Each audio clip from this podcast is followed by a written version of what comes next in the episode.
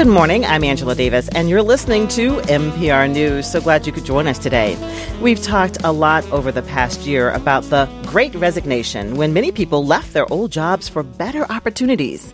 On the way out, many of those folks may have taken part in exit interviews. But have you heard about stay interviews?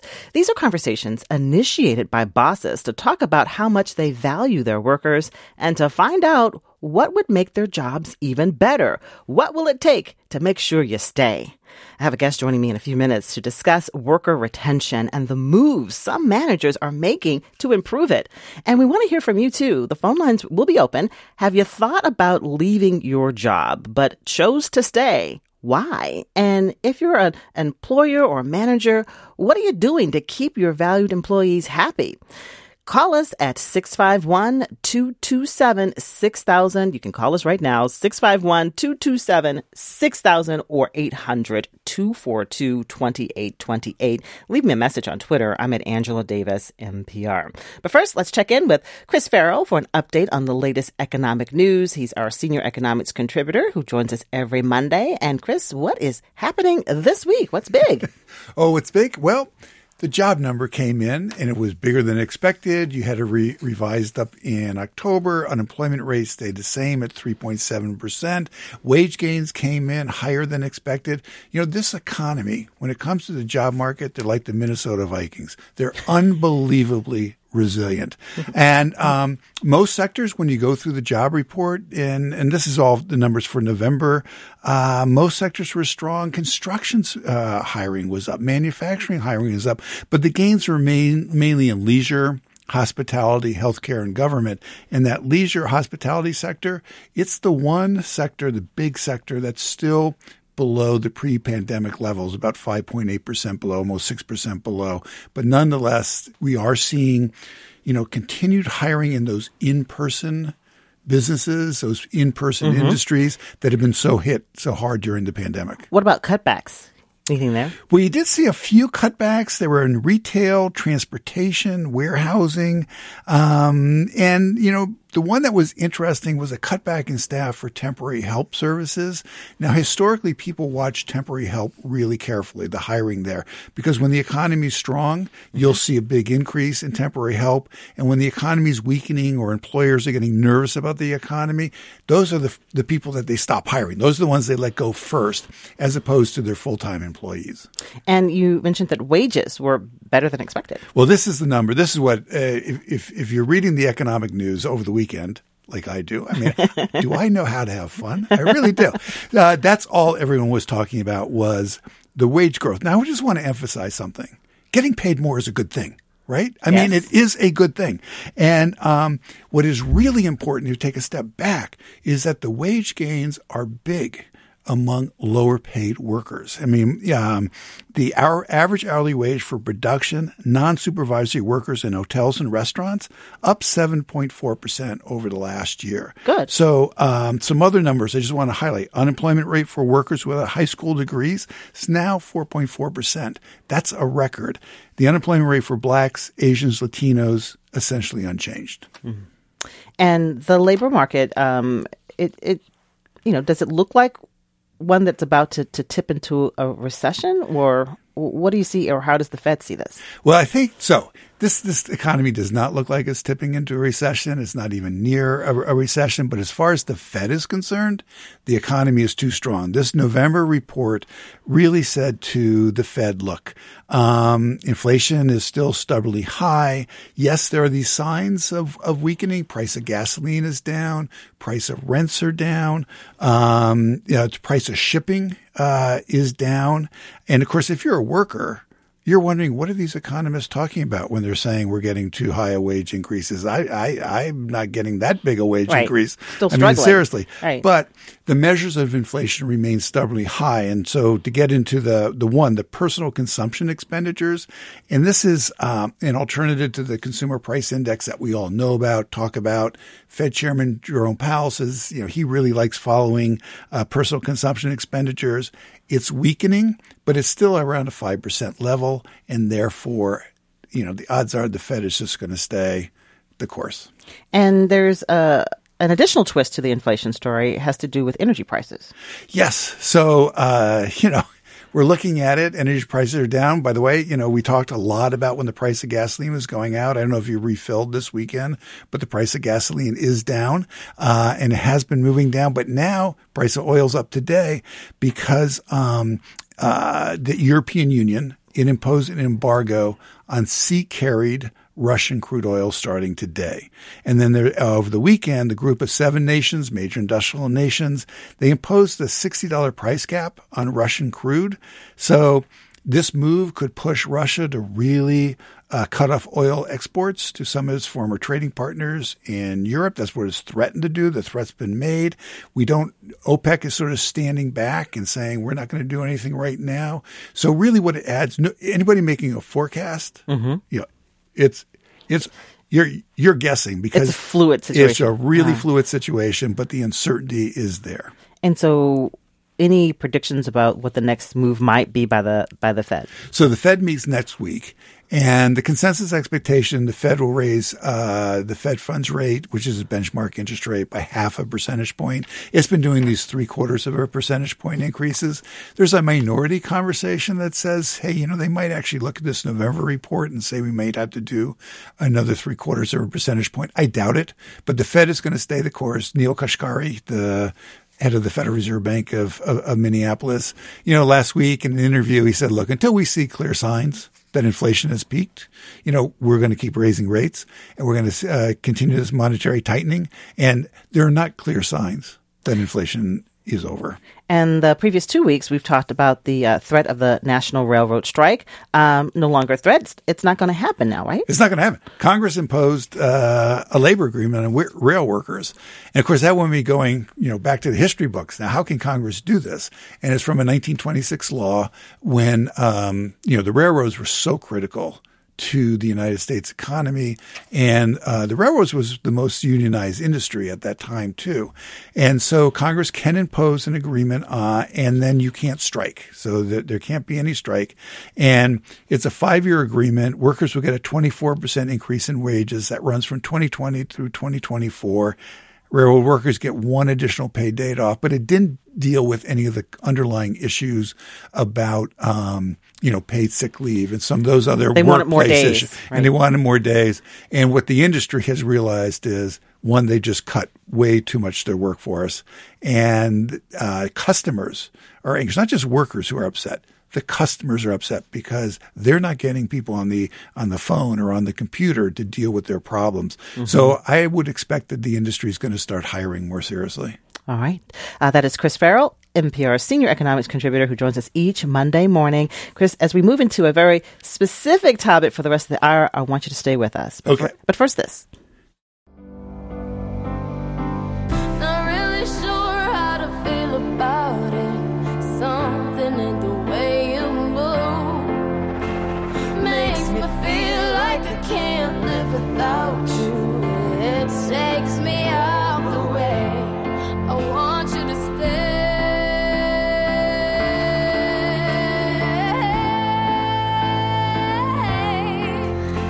You know that feeling when someone you care about asks you to stay? Oh, well, what if that person was your boss at work, expressing their appreciation for the quality of the work you do? Wouldn't that be something?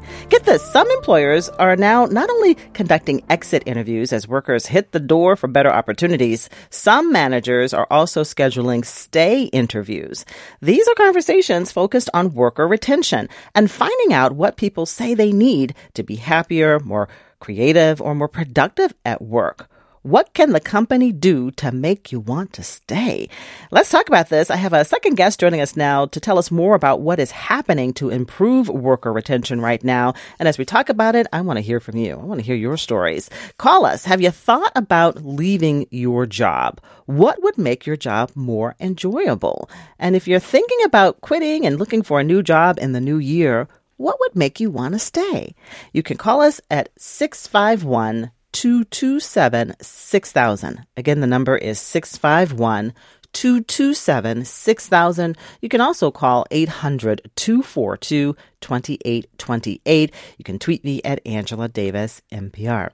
In the studio with uh, Chris and I, I have Mary Zellmer-Bruhn. Mary is the chair of the Work and Organizations Department at the University of Minnesota's Carlson School of Management. She teaches classes about the management of teams, organizational behavior, and cross cultural management. Hi, Mary. Hello.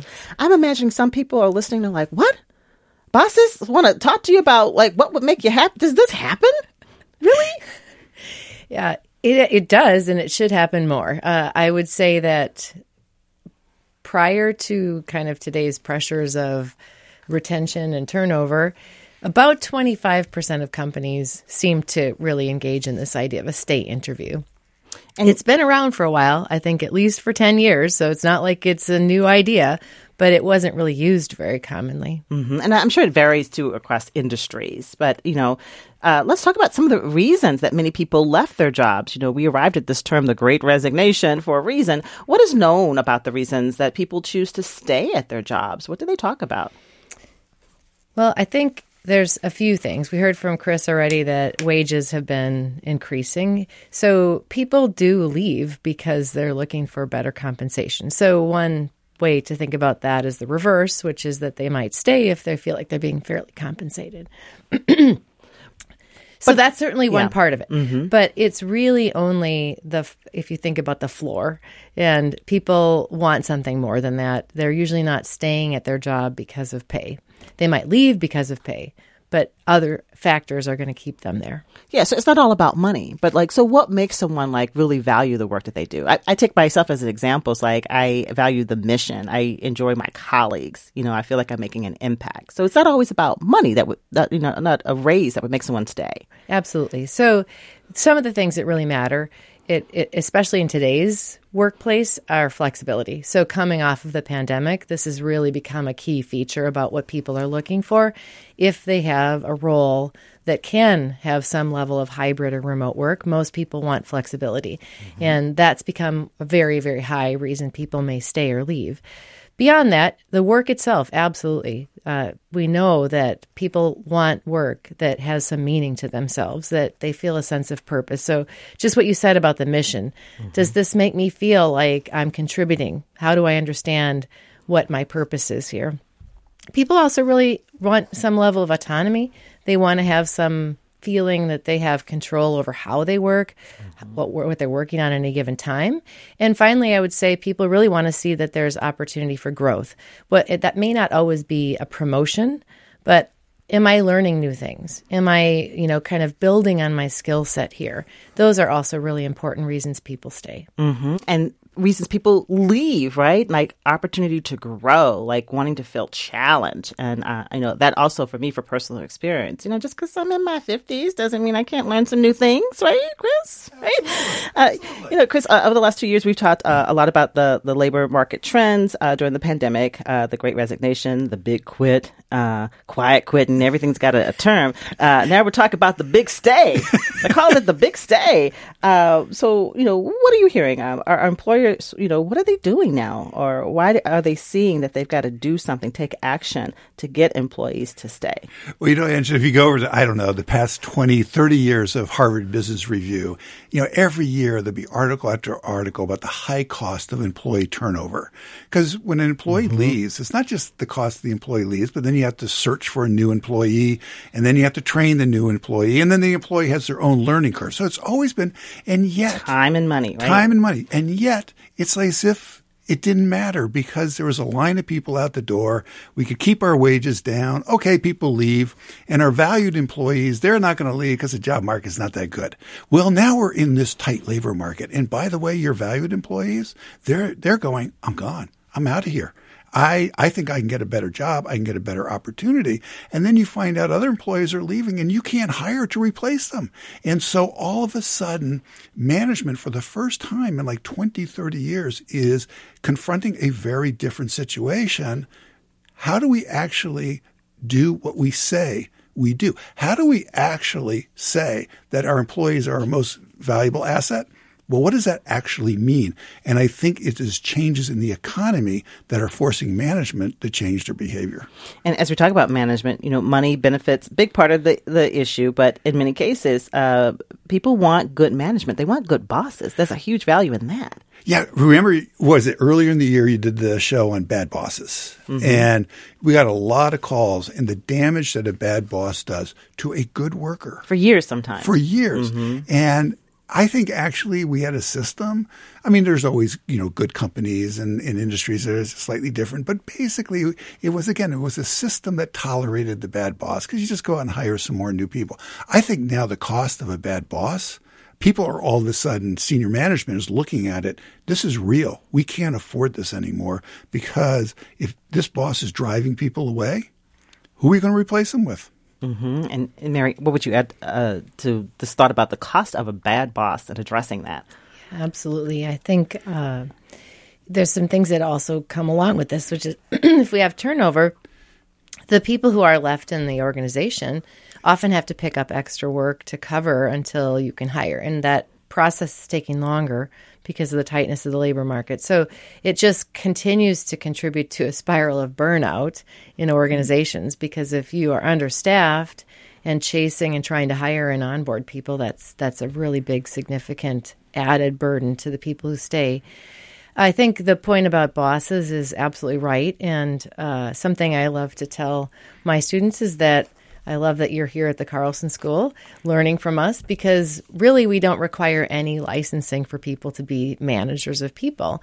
And as a result, there's a lot of people who are bosses who've had no training and no real understanding of how to work with people, how to effectively lead them, how to effectively recognize them, help them see their opportunities for growth. So I think organizations also need to be investing in management training, really making sure those those supervisors are effective. And any indication we're seeing that um, more companies embracing um, the, the, time and, and the, the money to, to, to train leaders so that you don't lose people? I that's really a little bit beyond my area, but I think that we hopefully will see more of that. I mm-hmm. do think that we've historically seen that organizations will support continuing education. That sort of fell away after the previous financial crisis. Mm-hmm. So we'll, we'll, it'll be an interesting indicator to see if we get back to that, where organizations are starting to invest more in, in that training and development of their leaders. And Chris, have you seen any indication that there is more time and money going into to leadership training? I think that there's been a almost a cultural sea shift. Sea shift is that right? That's that's sure. right. Okay, I, a shift. A shift in um, in employee expectations about work. You know, the image of work used to be dominated by smokestack America, the manufacturing. And you'd go to work, you do your manufacturing, and then you would do all this creative stuff at home. And more and more people want to exercise their creativity, what Mary said, their autonomy. They want to learn, they want to grow in the workplace itself. And so I think this is feeding into if uh, you're going through this situation and you're at work and you're confident you can get another job, you know, if I'm not learning, I'm out of here. And I think that's it's not a new conversation, but I think it's a much broader conversation in the overall workplace that more and more people want to get something from work as opposed to work is the paycheck. And then when I go home, that's when I do all the wonderful stuff. That's when I do my creativity. That's when I do what really matters. And people really do want to say work reflects my purpose. Work reflects what I think, how I'm going to make a difference in this world. If you're just joining us, we're talking about worker retention and what makes people stay in a job rather than leave for new opportunities. Have you thought about leaving your job, but you chose to stay? Tell us why. And if you're an employer or manager, what are you doing to keep your valued employees happy? The phone lines are open. Call us at 651 227 6000. Again, the number is 651 227 6000. You can also call 800 242 2828. Tweet me at Angela Davis, MPR. Mary, I loved hearing Rihanna sing Stay. Right, it just spoke to my heart, and I'm just imagining this. And but again, stay interviews. It's not something that is imagined; it's happening. Can you tell us, or give us a description of what these conversations might look like? Um, you know, if, if you value Chris, and you're like Chris, like you know, let's check in. How you doing? What what's the conversation like in in in this situation where someone wants to communicate? You are valued, and we want to know uh, what would make your uh, day better and make you more excited about being an employee here. Sure. So these this meeting, if you will, mm-hmm. with your employees can take on a lot of different forms. But I do think first and foremost is to reflect that recognition that you have. So really feed back to your employees what you see and what you're really valuing and what they're doing for the organization. Another part of it is really to ask quite honestly, why would you stay? Right? What what keeps you here? What what parts of this job do you really like? What makes you get up in the morning? I think you said that mm-hmm. earlier. Get up in the morning and be excited about doing this work so that you can understand what's really making them interested in the job and interested in being there. Maybe then beyond that I would ask what's missing? You know, what what what would you prefer or is in the way of you doing the things mm-hmm. that you really feel you can contribute? What do you think your strengths are? So really having that conversation with the employee to get at you know, what's exciting and where would they like to go? And sometimes there's simple things to do with, you know, even giving them an extra a task or letting them have some time to investigate some new options. Mm-hmm. There's even things uh, going on like offering employees a chance to maybe visit another part of the organization for a week. So it's really trying to access, I think, what you and Chris have said too about what's meaningful Mm-hmm. And I, I, have a close friend. Uh, she had this conversation with her boss, and, and she was like, "The person I report to don't really have a good relationship with them. If I could report to, you know, Cindy instead of Peter, that would be huge, right? They're like, okay, done. Uh, or it could be, you know, I these this one thing I have to do every week. That's kind of a waste of my time. It doesn't fall into what my strengths are. Could I take that piece of my job and give it to somebody else? Sure right? Because they wanted her to stay. yes. Right? Yes. Or it could be like, you know, my desk is here. Could I sit over there next to that group because that would just be more efficient? Because I, ha- I mean, it doesn't have to be about I want more money, right? No, absolutely not. And I think again, what we know about compensation, what we know about these extrinsic rewards, salary, bonuses, is that they they contribute really to uh, that baseline that that they can be about making us feel dissatisfied if we don't feel like we're paid fairly. But once we feel like we're paid, paid fairly, it really isn't the thing that makes you come to work and dedicate your effort. Mm-hmm. Again, that comes down to is the work itself something that really compels you? Uh, it, is it letting you do things that you feel like you're effective at? So those are the things we need to really be considering. And, and as you just said, there's a lot of opportunities where there's small barriers to take down for an employee mm-hmm. that can make coming to work and getting their work done much more enjoyable. And Chris? And I also think, you know, to, maybe an illustration of this, curious what Mary thinks, but an illustration of this is this conversation that's going on about remote work. Because, you know, about being an adult, being treated like an adult, having some autonomy. And you have managers really want workers back in the workplace. But it kind of comes down to why. I mean, why? Is right. it just because you want to see to look at me, to look at me and see people here? And you know, I have to be here two or three days a week because there's some meetings, there's some people that I do actually need to uh, uh, have conversations with. But the other times, I'm going to be much more efficient at home. Treat me like an adult. And I think we're seeing a actually really interesting case of what we're talking about, where treat me like an adult, trust me, and trust me, mm-hmm. or I go elsewhere. Let's take some phone calls. Uh, again, we're talking about worker retention. Uh, what makes you want to stay rather than leave your job? And if you're a manager, what are you doing to keep your best people? Call us at 651 227 6000 or 800 242 2828. Let's talk about work. Uh, in La Crosse, Wisconsin, Adam's on the phone. Hey, Adam, what did you want to share with us? Uh, good morning, everybody. Um, I just want to. I, I, was compelled to call when I heard the comment about um, stay interviews, and my thought was if a leader is, is to that point, you're you're you're doing it all wrong. You're missing the the initial opportunity. I'm a leader in healthcare, and I think I completely concur with the consistency of the one-on-one, the need for one-on-one. Personally, what I do with my team, offer those consistent one-on-ones, but turn those into more. What do you need, and what do you need both professionally and personally to do your best work? Um, I'll, I'll, pause there and, and, listen for your comments. Thank you. Mm. Uh, so consistent one-on-ones. He works in healthcare, and you know, also you know, culture within the organization. What are you hearing? What Adam um, called in about? Mary, so, sorry. see, Adam, I think great insights, and I think what you're recognizing or offering is is what we would really want managers to be doing. It shouldn't be one one time a year or one time as a big deal because you're worried someone's about to go. So we should get there. We should be thinking about those regular check-ins. And I think your points as well are parts of what you might do in that type of a stay interview is you know, what do you need, right? Helping me help you be excited about being here. And so it's not necessarily just all about preventing immediate turnover.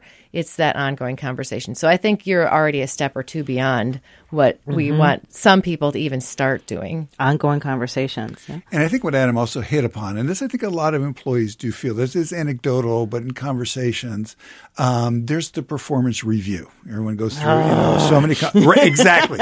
you go through the performance review and it takes up all this time and then you sit down and you have your performance meeting, right? Mm-hmm. And then it's like, crickets after that. and I think many employees have a certain cynicism when we're having this conversation about stay interviews and one on one conversations and ongoing conversations. And they're going, yeah, I have my conversation once a year. And then so what? Mm.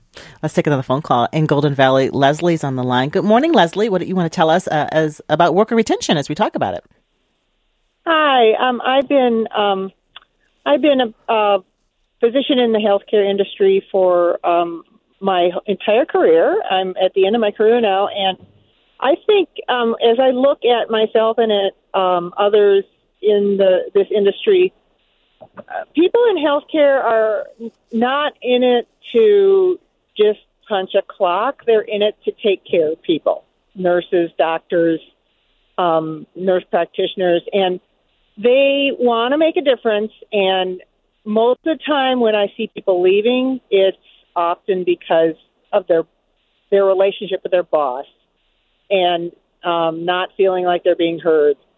Uh, so I, I want to just put that out there as a major reason um, to really help I- encourage the conversation to get leaders more skilled. And then the second point I want to make is that um, if there's not a con, I don't see much of a concept in leadership about helping workers work to their best capacity at different phases in their career. So a young newbie nurse, doctor, provider is a really different person in terms of experience, wisdom, and what they can give back to the community than somebody that is in their second or third decade of providing their service. And but healthcare jobs don't reflect that often. It's often uh, sort of a one size fits all. You either are the RN position or you're the MD position or the DO position. And there's not um, a realization that people get older. Maybe they can't work mm-hmm. the taxing hours, and there needs to be more different types of jobs and opportunities for those people to continue to contribute. All right, that's Leslie in Golden Valley. So clearly, this relationship between uh, folks, they're, they're the managers that they report directly to. Uh, there's an opportunity for growth there.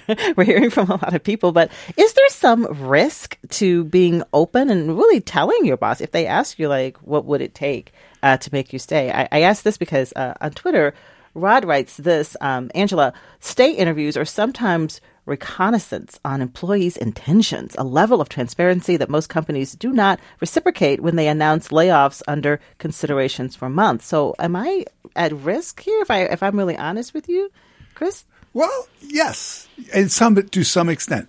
This is why the the the experience that we're having with being in a situation where employers are looking for workers. So that gives a certain freedom. Your downside is limited.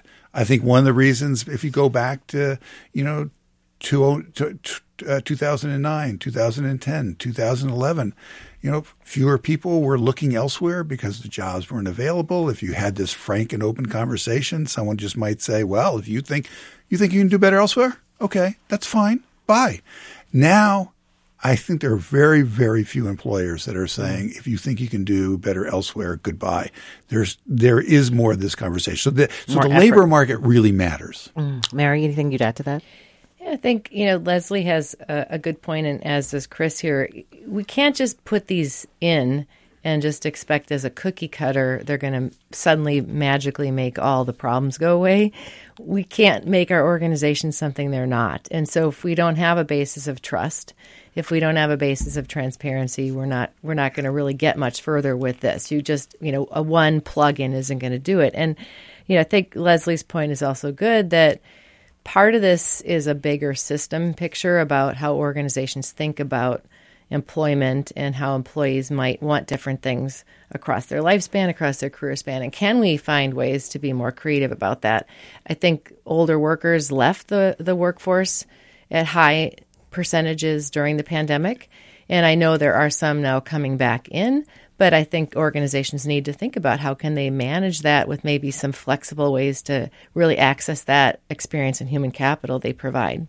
Right now, let's take a phone call in St. Paul where Jessica is on the line. Good morning, Jessica. Thank you for waiting.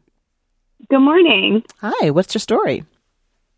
Yeah, so I am currently a community organizer um, for the district council system in St. Paul, and I um, recently applied for another job. And as I was going through the process, I quickly realized some of the things that I took for granted at my current job. Um, I think, especially being a, a person of color, I realized like how much support and advocacy was happening um, in my current position that even through the application process for this new job, um, I just wasn't feeling. And so even though it would have been, you know, definitely a better pay grade and all of these different benefits, including health insurance, things like that, I ended up not taking the job, um, realizing that the support and um, just relationships and really feeling um, strong and capable and supported in my current job was so important to me. Um, I did end up having um, to ask for a pay increase at the kind of a livable wage at this new position.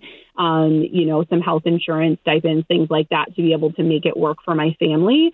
Um, but I was honestly surprised myself um, how much. Uh, the support that happens at my current position was amazing and loving my bosses at my current position was a major factor in staying.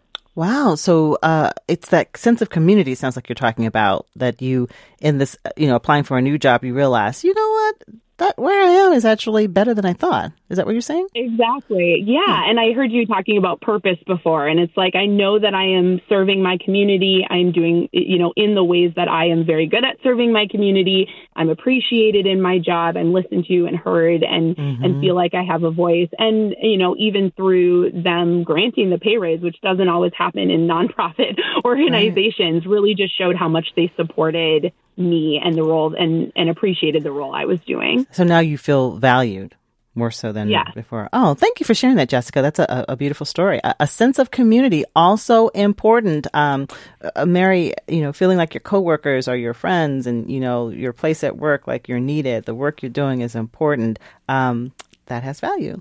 It it absolutely does, and it's we know that there are these kind of famous questions on engagement surveys about do you have a best friend at work? And people kind of snicker about that. But in reality, it's a very predictive item in terms of people staying in organizations. So feeling that connectedness. And what Jessica said too, I think we have to be putting things right back on inclusiveness in our organizations. And that starts at that point of recruiting and how do we bring people into our organizations and show them that this is a place that if you are a person of color, if you are a person maybe of a different generation, you know, how are we going to feel valued here? And it was quite powerful to see that even early on in the recruiting process that she sensed that. So our organizations need to keep our eye on this and make make sure we're continuing to make increases in, in inclusiveness in, in the organization. I think finally that sense of community or culture is really a big deal. And it's a big challenge with the remote workplace because sitting in front of a computer or sitting in front of a screen, you know, I, I like to tell my students, like, mm-hmm. what, just switch the company. It's just the same monitor on my desk.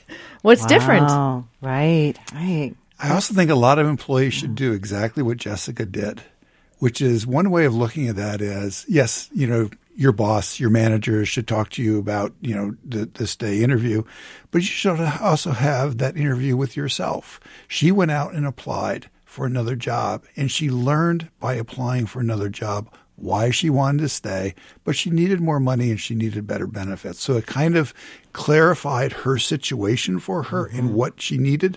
And so she has a stronger feeling, I think, about her job right now, but she also got what she needed. And part of this process of thinking about alternatives is, well, how can I make this work better? Mm-hmm. And um, I hope it's okay to, for me to say this, Chris, but you've been a journalist for a long time, yeah. uh, as evidenced by your gray hair. Yeah, white. it's white actually. um, I'm guessing you probably could have retired a while ago, but you you still come in and you're like yes. doing up 200 percent every day. What's up with that? Because it's the things that you were talking about earlier. It's about purpose. It's about meaning. It's about good colleagues. Um, and you. I like what I do. yes, you're welcome. And it's true. And I like what I do. And I like talking to people about their lives and uh, you're also you know, a mentor. and you're a mentor you know, to a lot of people. Yes, and I like that. So it's just a, you know it makes me feel part of a community. It makes me feel connected to people. Right, and uh, mentorship. I mean, I think on some of my darkest days, what brings me joy is uh, being around and working with other journalists, younger journalists who are you know making strides in their career. That that's very satisfying. Well, that was one of the things when Leslie called and she was talking about you know, some of the experienced workers not feeling valued, mm-hmm. and one of the things that many organizations can do is turn to their experienced workers and say, "Hey, you know what?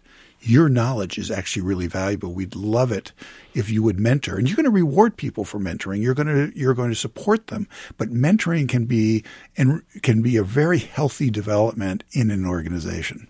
All right, let's take another phone call. In Minneapolis, Brandon is on the line. Hi, Brandon. What did you want to share with us? Hey, Angela. Thanks so much for taking my call. Mm-hmm. Um, I actually had a couple of things that I wanted to touch base on. I know that you were talking about how community and purpose is really important in the workforce. Um, but, well, long story short, I worked as a funeral director and a tissue procurement specialist. And it was a job that was mm. very rewarding. I know I made a difference every single day with every donation that we made happen or every family that I serviced for funerals. Mm-hmm. However, you're looking at the type of job that is overworked. I mean, you're getting a bachelor's degree to work nights, weekends, holidays, and many firms don't offer 401ks or health insurance because they're small. Uh, coming back to my question, I've noticed, and I've seen this a lot too with people online, is that the best way to get a raise is to leave your current job and go someplace else. Um, when I was younger, working as a funeral director, I moved around quite a lot because, again, I wasn't really able to make ends meet with the amount of money I was making. Mm-hmm. And so asking for a raise of even something as simple as 2% would often go as rejected. But I was able to transition to another funeral home and get pretty much the exact same thing, but a raise of 20%. percent mm hmm um, my wife is a is another example. She had an employee that was working under her that wanted a 12% raise because of additional training that they did. Uh, basically, level one to level two or level two to level three uh, situation, and upper management just wouldn't cover it and they ended up leaving, finding another job, and had a forty percent increase in pay. Wow! With all the additional with all the additional benefits that they had at their first company. Right. And and so you, you are saying a lot of people may be leaving just because that's the only way they can get a big enough raise or to get a higher salary that's really going to make a difference. Yes, because mm-hmm. a lot of companies will put out a hiring bonus or Right. You know, they'll Doesn't that make you mad when you see that? I'm like, ah. yes. Yeah. It's like, oh, I just, I started working Good here. For oh, them. now you're hiring people and yeah. getting a thousand dollars. Great. All right. That's Brandon in Minneapolis. Uh, let's take another phone call in Minneapolis. Also, this is Michael. Michael, what do you want to tell us about worker retention and, and why people leave and stay? Hey, Angela. I have uh, been on both sides where I've worked at a place and wasn't getting paid a whole lot of money or wasn't getting paid where um, my position was required. But the supervisor that I worked under took a lot of care and effort in developing me, and that's why I stayed. And then when he left, you know, that's when I decided to look for other work, which landed me at my next job that I totally regretted because the supervisor and management would never give any feedback on uh, what can you do to become better. Mm-hmm. Yeah, jumping to a new job can be risky because you don't necessarily know the personalities of the people you're going to be working closely with. Exactly, and that's what I always tell people when they think about looking for other work. I'm like, you know, you may be going off looking for another job for maybe a dollar more an hour, but that culture could be more toxic toxic than the one right. that you're leaving. Right. It, it's tricky. Thank you. That's uh, Michael in Minneapolis. Um, I wanted to make sure we address burnout. A lot of what is forcing a lot of people to leave just burnout. They're just tired. It's been too much. It's just been too hard. They tired. So what can an employer do about that? Like, how do you address burnout? What what have you seen that works, Chris? Well, I think there's there's a couple things. One is listening and actually hearing that an employee is burned out, having the conversations with the employee, what would you need? And had earlier mentioned the importance of flexibility and actually really creating a flexible schedule. Now, it could be that the situation is the person eventually just has to leave. They mm-hmm. need to mm-hmm. get away from the workforce. They just need to get out of the stress. But I think if the if leadership is listening and really ask what is it that you need but in the end, most of the time, it's about flexibility. And flexibility is one of those terms, everybody loves it, but it actually operationally in a lot of companies, it's very hard to do. So it takes a real effort on management's part. And Mary, as as you're teaching uh, classes there uh, at the Carlson School uh, about you know management of teams, what can you do about burnout? I mean, to some degree, you know, there are some parts of the job that bosses their hands may just be tied. Yeah, I think Chris made some good points there that there might be points where this isn't possible. People just need a break. But if we can think about offloading some work, letting people have a bit of a, you know, a little bit of a respite on some tasks, just reducing the amount of work, I think that would right. be helpful. So we're going to take a pause. What you were doing five days a week, let's just do that four days yeah, a week. Right. Or that, that could be huge. Yeah. Or is there a way to, right, find some tasks that are just kind of overwhelming you and not really making you excited about work. Mm-hmm. Can you help with that? Is there a little bit of opportunity to just take time to work on something that's interesting for you to develop? That might refresh you. Again, it might be difficult if you really have experienced sort of deep stress emotionally or physically to overcome uh, overcome burnout. Uh, in Eagan, let's take a phone call from Pina. Good morning, Pina. What do you want to share with us about worker retention and, and why people stay at their jobs or choose to leave? Thank you for taking my call. Yes, I'm a small business owner, and I know this day and age it's really hard for small businesses to pay as much as big companies. So what I've done is kind of in, engage my employees to like help be part of ownership of the business. So I let them make the big, big decisions on how the business should go, and they have a really good sense of uh, ownership versus me being able to pay the big money that you know bigger companies can. And they stay with me because they feel like they're part of my decision making. Mm. All right. Uh, so uh, tell us more about. So you're a small business owner. So are you having these uh, conversations regularly with your workers? Yeah. You know, like the bigger decisions oh, I think sell. When should we sell it? Mm-hmm. I let them decide because at the end mm-hmm. of the day, mm. these are the folks that have to do the work. Mm-hmm. You know, and I'm very transparent on where we are financially, so nothing's a secret in my business. And so any decisions we make, you know, whether spending a lot of money or not spending money, they're part of that decision. Um, it's not just oh, she's the big owner and she gets to decide everything. I right. have them be part of that they feel valued, which is yeah. important. All right, let's uh, before we uh, run out of time, let's take one more phone call in St. Paul. We've got Elizabeth on the line. Elizabeth, what do you want to tell us? Elizabeth, Hello. yeah, go ahead. Um, I'm I'm uh, just wanted to follow up on a comment made by an earlier caller who said she worked in healthcare. Um, I also work in healthcare. Um, mm-hmm. I'm a nurse at a local hospital, uh, not one of the hospitals involved in the strike, uh, potential strike situation. But the bigger point um, that I'd like to make has to do with um, the necessity of trust between uh, an employer and employees. Mm-hmm. Um, it, it's uh, this has been mentioned. I mean, Chris talked about this, and your other guest. Um, but like, if my anybody at my employer were to ask me, what would I, what would what would make me stay, or what do I benefit? What would I, what do I appreciate that would keep me there? I would be very suspicious and would probably not answer them mm. uh, truthfully. If there's lack of trust, I would expect mm-hmm. that they would take away mm-hmm. whatever I told them keeps me there.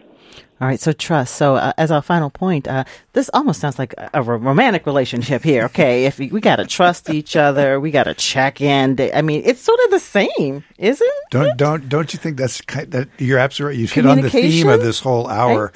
which is about communication, it's about trust, it's about checking in, and it's about taking actions that support the words that you're using. Mm. And uh, Mary, uh, final thought? Anything encouraging to, to add to this? That we could change this, right? I, I do think we can change it. I think one of the challenges that Elizabeth pointed out, right, is that there's historically there's a is a power imbalance between organizations, bosses, and employees. And that's not going to change overnight if we have situations where people don't feel like they are safe to raise the things mm-hmm. that they are concerned about. So that's not going to be a quick fix. We can't just slap something in here and make make change happen. But we can start scheduling time to look each other in the eye and talk. Absolutely. with each other. Absolutely. All right. Well, our time is up. I want to thank our listeners for sharing their stories and thank our guests. We've been talking with Mary Zellmer-Bruhn there at the University of Minnesota's Carlson School of Management uh, in the Work and Organizations Department. And oh, more music now. Chris Farrell is also with us, MPR's senior economics contributor. This conversation was produced by Samantha Matsumoto. We'll talk to you again tomorrow morning at 9.